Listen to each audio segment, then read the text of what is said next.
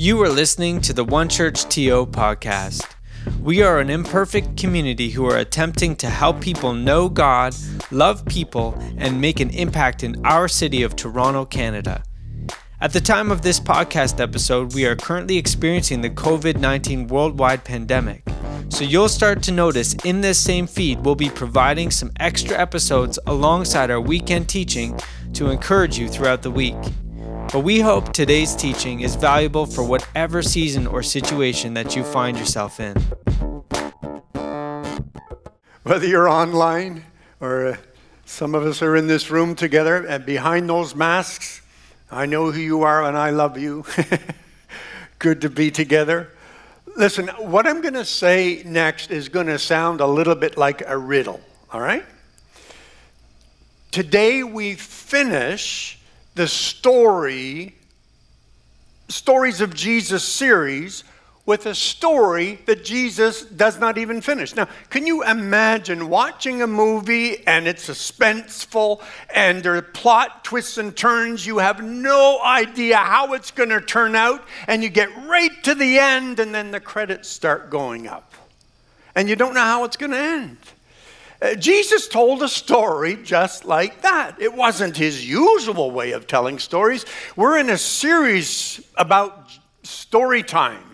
Jesus told stories, and Pastor Jonathan started, remember, with that Jesus and the strong man. He's our strong man, and he takes care of every evil power. And then we, we saw that the Good Samaritan story was really a story about racism, ethnic privilege, and the value of every human being.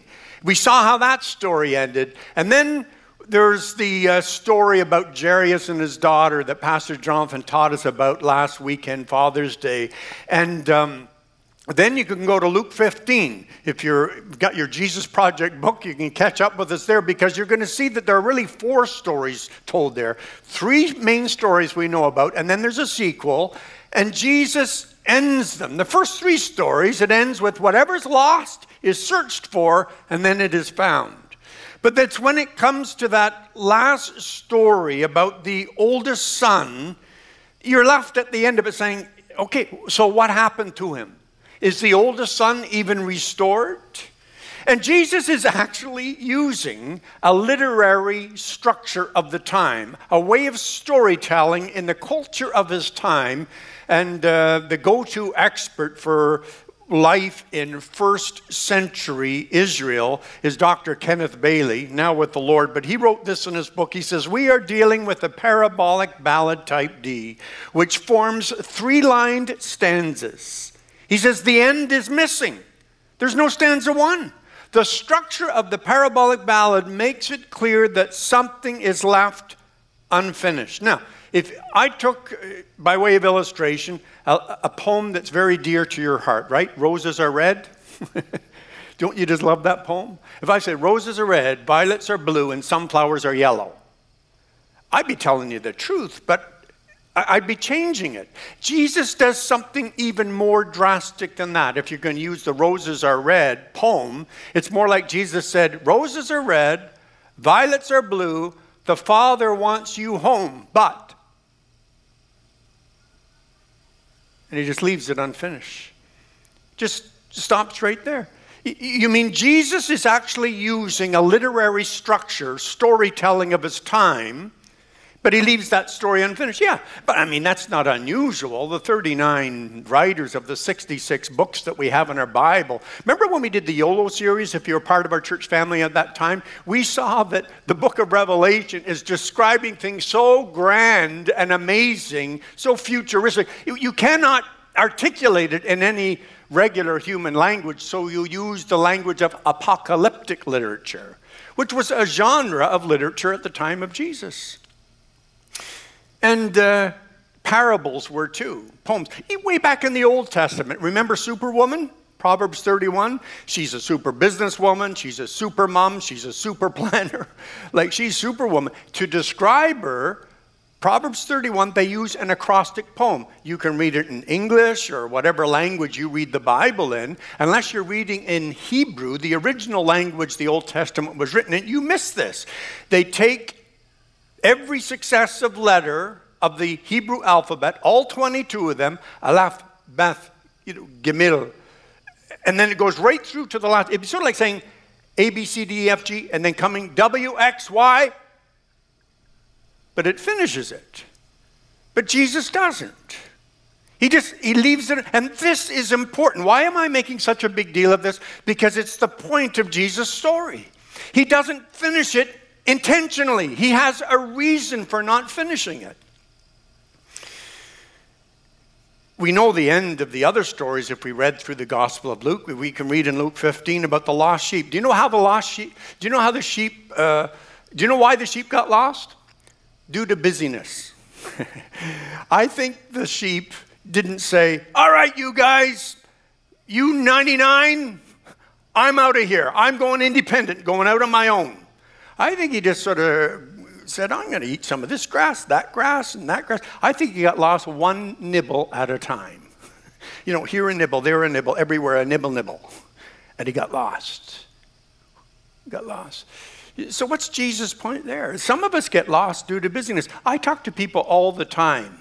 It's not that they got mad at God. They're not angry at God. They're just too busy for God. Maybe they were once someone who prayed or part of a faith community, but then education and job and relationships. And, and they just they just sort of got lost one nibble at a time and found themselves far from where they used to be spiritually, just out of busyness. And do you know what Jesus says in this poem, in this story? He says that the shepherd goes looking for that sheep that got lost due to busyness, and he brings him back home where he belongs. And, and, and Jesus says there's there's when someone spiritually is lost and they come back home to Father God, he says, Father God and the angels in heaven rejoice over just one that finds their way back home. All right, so the sheep gets lost due to busyness. The coin gets lost. How? The coin doesn't even know it's lost. When a sheep gets lost, it at least can go, bah, right? What does a coin say? Nothing. A coin isn't even aware that it's lost. Listen, that woman in the story Jesus told, sweep, sweep, sweep, sweep, sweep, sweep, until she finds the coin that is lost. But that coin doesn't even know it's being searched for. That coin doesn't even know its value. And what is Jesus saying by telling us that? He's saying there's some people that get spiritually lost and they are totally unaware of how valuable they are to God. That he, a God that would leave heaven in the person of, of his son to come looking for people that had become lost. He said, Jesus is saying in this story, there's some people that are just unaware. They don't know that there's a God who loves them. They don't know that they were made to do life with Jesus. They, they're lost during due to unawareness. And maybe these uh, COVID days, there are some people that are realizing, you know, there, there's got to be more to life than just busyness. And, and, and you're becoming aware that you've got a spiritual capacity. And you're a longing in your heart. Do you know that there's something more? Do you know? Do you know? You can determine the value of a person by how much someone will, will be willing to sacrifice in order to save them. Now think about that. You're so valuable to Jesus, he dies on the cross for you. That's how valuable you are to him. Then there's a third story, and this is about uh, a younger son. He's lost due to selfishness. How selfish was he?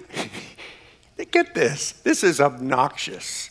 He doesn't even wait until his dad is dead and the will is read. He goes to his dad and says, I want my part of the inheritance now. Here's what you mean to me, Dad. Show me the money. And to add insult to injury in the story Jesus tells, he th- this guy takes that inheritance and he goes and wastes it on wild living. And of course, when he runs out of money, he runs out of fun.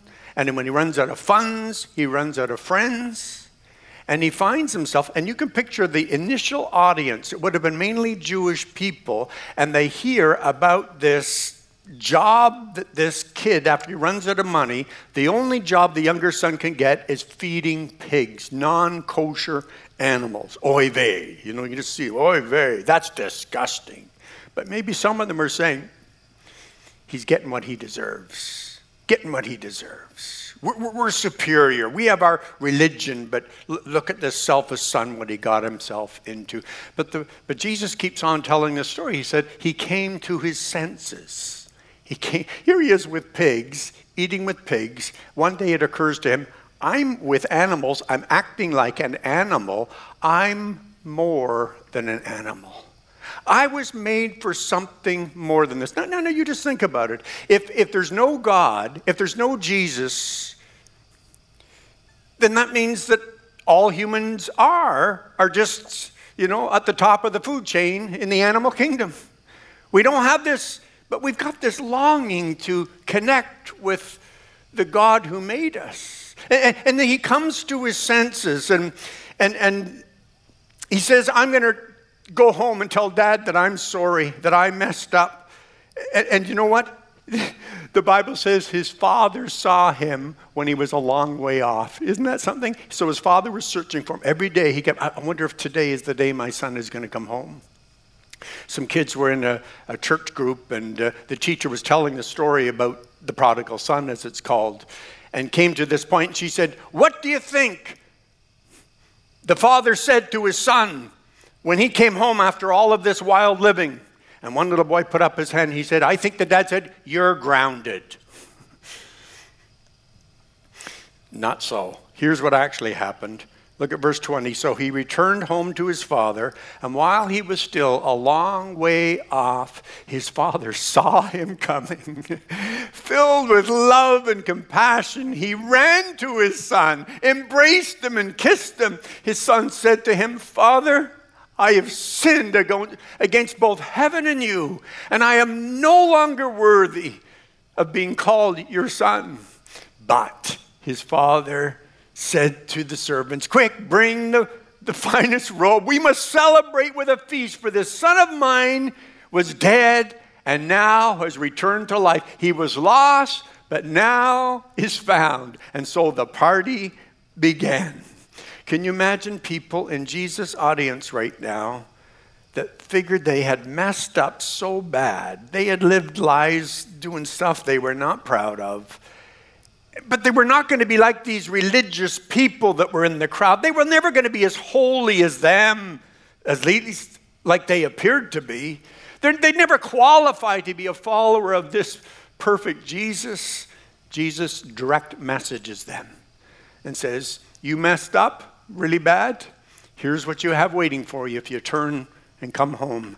Father God will be waiting there for you with his arms open, with full forgiveness for you and full restoration for you. He wants you home as his child. Don Francisco wrote that kind of concept in a song. He said, I don't care where you've been sleeping. I don't care who's made your bed. I already gave my life to set you free. There's no sin you could imagine that is stronger than my love, and it's all yours if you'll come home again to me. But Jesus doesn't stop there. He keeps going on, and he tells yet another story. It's the sequel to that story of the prodigal son. Sometimes it just gets skipped over, but this is where Jesus is headed. Now, years ago, when I taught about the prodigal son, I sort of rewrote Uh, in, in the, uh, the cool language of the time. How many know cool has changed a little bit? You know?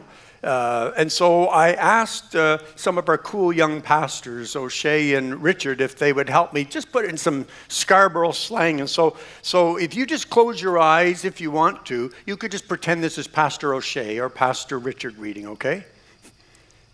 So there's this man with two sons. The youngest was a total sweeter man's for sure. He's mad and patient and comes at his pops like, Famo, link me the funds so I can get that drip and impress the shotties. So his pops links the funds his way. The ute bounced and went wildin'. He bought all the drip, and if his eyes was open, he was at the clubs with the shotties. Bad news is he went a little too hard and got broke real quick. So he gets desperate and begs a job on a farm. He's living with pigs, and it's bad. So bad that he's jelly for the sh- slop the animals are eating. He gets to thinking about his pops back home, and he's like, Famo, even at the cribbo, men's got a little free things here and there. It was never even close to being this bad. Emma dipped back to the crib and tell Pops, my bad.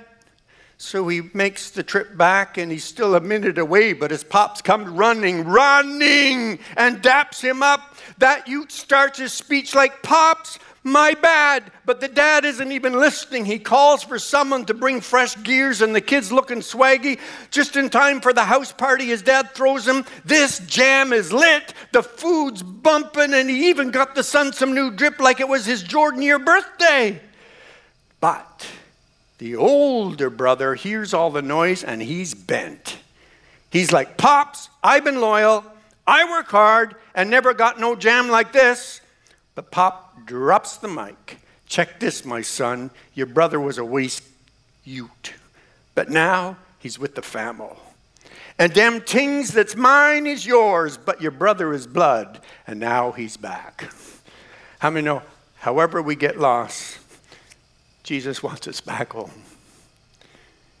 But there were some people in the crowd that day that were listening to Jesus, and they, they weren't lost through busyness. They didn't find themselves in that. They weren't lost through unawareness. They, they weren't lost through selfishness. They were lost through hold-offishness. It's sort of like we, we've got our beliefs. We have our religious beliefs. We sort of know how things. Jesus, if you would just be like this and line up with what we, as if you tell God what to believe and what to do and what's true. Now, Jesus has been reaching out to these hold-offish people. Some of them were Pharisees. They had their religion, and, and they, they, they said they wanted God, but it was all about the outward practice of religion as a substitute for a relationship with God. And, and, and you read, if you're with us in the Jesus Project series, early on, Jesus answers their question, reaches out to them, but then he begins to turn up the heat. And by the time you get to Luke chapter eleven, you read those six woes. Did you ever read those? Woe to you, Pharisees. Don't be hypocrites. You know, you, you think that it's wrong for someone to commit adultery, and, and, and it's obvious what they have done by way of wrong, but you have greed in your own hearts. It may be hidden away, but it's just, it needs forgiveness just like adultery does. And, and you follow your religion, and you, you, you do everything, you pray, and you say the right prayers and all that, but your heart's not in it. And he said, you know, you, you, you're missing what's more important to God, loving people and doing justice, treating people with value, everyone, including the, the younger son in the story, treating everyone, valuing every human. Why did Jesus turn up the heat and get to a place where he, he just made it so intense for them and said, woe to you? Do you know why? Because he wanted those Pharisees to have the religious rug pulled out from underneath them so they would land in the arms of a loving Father God, you know. And so watch, watch, watch how it works in this story. How many sheep were there? A hundred, right? One goes missing, and so the ratio changes here. You know, ninety-nine to one. In, how many coins were there? Ten. One gets lost, so the ratio's nine to one. Two sons, it's two to one. Older son, now it's down to Jesus and the individual. He's saying, you're, you're holding me off. You're holding me off. And he's bringing it right down to one. Watch this. Watch this. Jesus uh, reaches out to these people, and he tells them all these stories, and he just takes them right through, and he leaves it so there's only one box that's left to be checked. Just one that's left. And, and, and he basically says to them, the sheep was lost. Did someone search for it? Yes. The coin was lost. Oh, that homemaker searched for it till she found it. The younger son was lost. The father was looking down the road. The, the older son? Yeah. We're going to see it in a moment. The father went looking for his older son. What about what happened? How does the story end? The sheep, it ends with a celebration. The coin, the, the the lady says, come on in, neighbors, let's have a party. I'm going to celebrate that the coin that was lost has now been found and restored. The younger son, oh, did they have a party when he was found? The older son? You see, that's the box that we we, we don't know how this ends. Did he ever come home? Now, now, you need to understand the context. What was on the heart of Jesus when he told those four stories? You see, Jesus was coming into Jerusalem for the last time now, and he's about to go to the cross and give his life. And this would be the one of the last opportunities that some of the people in his audience would have to hear about how much God loves them and is searching for them and wants them home. As a matter of fact, when Pastor Jonathan and I took a trip to Israel for this Jesus Project series, well, just, just listen to the context. It's right after what you're going to hear now that Jesus tells these stories.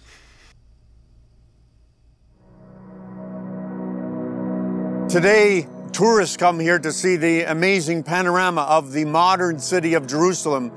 But go back two thousand years, um, Jesus, having stayed in Bethany, would often enter Jerusalem this way. You go down through the Mount of Olives, the Kidron Valley, and then up into Jerusalem. And uh, but he would pause. We know that because Scripture tells us that there were times he would look over the city and he would begin to weep.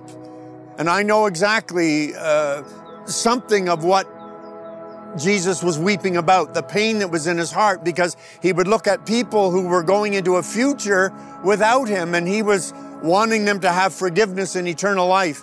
Uh, I was talking to Pastor Jonathan on the way over here about how years ago, uh, it seemed that my heart was more gripped and pained for family that did not know Jesus, for relatives and neighbors who did not know the forgiveness of Jesus.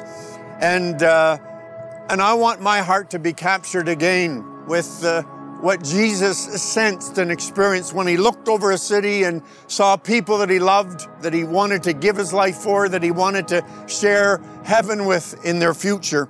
And Jesus, looking over this very city, said these words, Jerusalem, Jerusalem, you who kill the prophets and stone those sent to you, how often I have longed to gather your children together as a hen gathers her chicks under her wings, and you were not willing. Look, your house is left to you desolate. I tell you, you will not see me again until you say, blessed is he who comes in the name of the Lord. Oh, do you hear the pain in Jesus' heart? As he looks at people that are, he's right there, the Messiah, and they're insisting on doing life without him. They're spiritually lost for so many reasons. He says, you don't want to know what the Father feels about you? He longs for you to come home. Listen, we haven't seen yet why Jesus doesn't end the story, but we can know for certain now how Jesus wants the story to end. You see, in, in, in the last story, Jesus illustrates how God feels about those that hold him off. Let's read it. The older brother was angry and wouldn't go in. His father, look, he comes out searching for him. He came out and begged, the father begged him. His father said to him, look, dear son, you have always stayed with me and everything I have is yours. We had to celebrate this happy day, for your brother was dead and has come back to life. He was lost, but now is found. Do you see it? It's the second time in the same day the father leaves searching for a lost son. This one's lost at home. And he, the father pleads with him. Can you imagine a picture more extreme than that, than the God of the universe begging entrance into the life of one of his creations? Can you imagine the sovereign God, who doesn't need us, but he loves us, pleading entrance into our lives? You say, well, did any of the Pharisees respond? Oh, I've got good news. Over time, whether it, this day was probably part of it, but over time, you know how we're in the Jesus Project, written by who? Luke. Luke wrote a sequel book. It's called the Book of Acts. And when you read in Acts, you'll hear him say, a large number of priests became followers of Jesus. And you get to Acts fifteen, and he says there were Pharisees that were following Jesus. So some of them stopped holding on to their own spiritual beliefs and began to hold on to the truth of Jesus, who died for their sins, rose from the dead, and they're hanging on to him, trusting his truth to get them to home to Father God forever. But what about the oldest son? What happens to him? You know, here's how one writer puts it. He says, the curtain drops on the drama in Jesus' story with the oldest son still outside. We don't know whether he ever came in. His father pleads with him, but we don't know.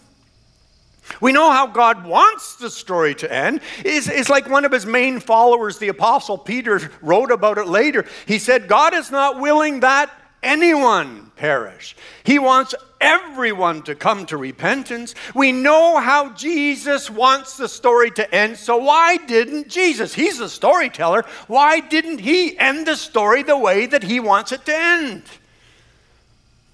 Why doesn't Jesus end the story? Why doesn't he finish it? Because we decide how the story ends. We decide how our story ends. It's like roses are red, violets are blue. God wants you home. He leaves the choice to you. You know, all this week I've been praying for people in Toronto and in my life, my family, that are doing life without Jesus. And some of them have just become so busy. Maybe they knew something of God, but they lost their way spiritually. I've been praying for them. Others just, I know I have neighbors, they're just not, it doesn't click in. They're just not aware of how valuable they are to Jesus. They don't understand the good news that he gave his life so that they could be forgiven for the past and live forever in their future. They don't know. And some, they've messed up and they just feel, I just, I could never qualify to be a Christian, a follower of Jesus. Or else they're just, they're just hanging on to their own spiritual views. They're just, just hanging on to what they think about spiritual, spirituality and the afterlife. And, and, and they, they're just, they're just not understanding that it's not their views that are going to get them forgiven and into eternal life. How many understand there's only one way to receive forgiveness, and that's the one who died to bring forgiveness, the one who rose from the dead so that we can know that we have eternal life?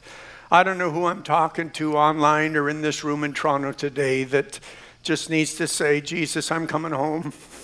I'm gonna, I'm not going to trust my views. I'm, I'm not going to hold off any longer. I'm going to come home to you and ask you to forgive me. And I'm going to put my trust in you and what you have done. It, it just had to be a powerful moment. See, I love Jesus. And when you love Jesus and you know what he's done to forgive your past and give you eternal life in your future, you want that for other people.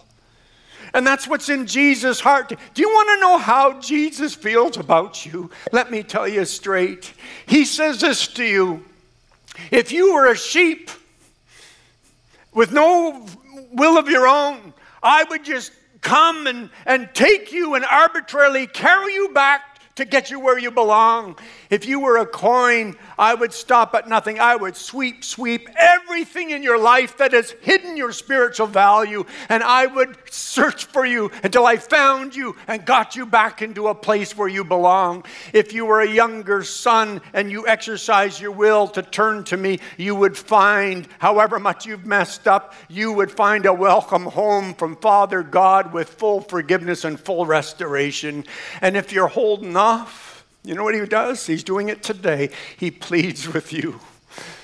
I died for you too. Heaven is for you too. Don't try and find your own way. I am the way, the truth, and the life. No one comes to the Father except through me. You can know that you have eternal life. You know, the last book of the Bible, one of the last quotes we have from Jesus, the Apostle John is entrusted with these words. And Jesus is talking to people who have been in church and outer church, and some of them have lost their way spiritually. And here's what Jesus says, here I am. I stand at the door and knock. If anyone hears my voice and opens the door, I will come in. Do you see it? There he is again, the Savior of the world, the Son of God, come to earth, knocking on our heart's door, saying, have you lost your way spiritually? I want to come in. I want to do life. You don't have to do life without me on earth or in heaven in the future anymore. Come home to me. How many would say, Pastor Keith, if you'll pray with me today, I'm ready to open the door of my heart and say, Jesus, come in. I want to come home spiritually to you today. I want to invite you, as a number of people have done throughout our gatherings already this weekend, I invite you just to whisper a prayer wherever you are at physically or spiritually. But you're just saying, Jesus, I need your forgiveness. I'm going to trust you to be my Savior.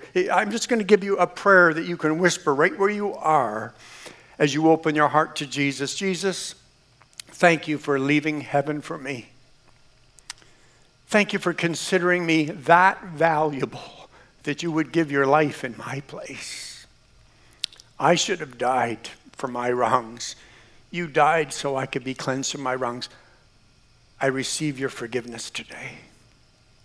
Cleanse my wrongs away. Come into my life. And when I mess up in the future, keep cleansing me, because I want to follow you all the days of my life, right home to Father God when I die. Thank you, Jesus.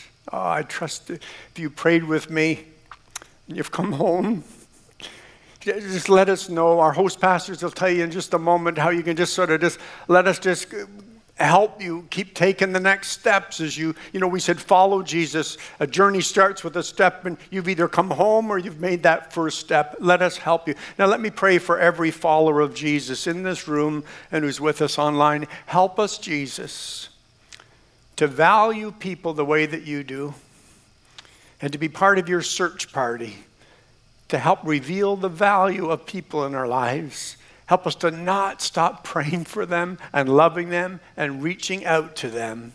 Lord, these COVID days, post-COVID days, until you return, may every one of us be part of your search party, looking to expose the value of every human being, whatever background they're from, and to help everyone come home to you, we pray in Jesus' name. Amen. Amen. I can hear you saying amen at home. Love you, church. We're glad you joined us for today's teaching. If you're listening in right now because your church isn't able to meet, we welcome you, and we ask that you keep supporting your church community with all the engagement and giving options that they have. If you need any assistance in this unprecedented season, please let us know by email at care at one church dot to or by texting the word CARE to four one six, two nine one, nine five seven five, or even just giving us a call at the same number. All other events and programming can be found at one church dot to slash connect.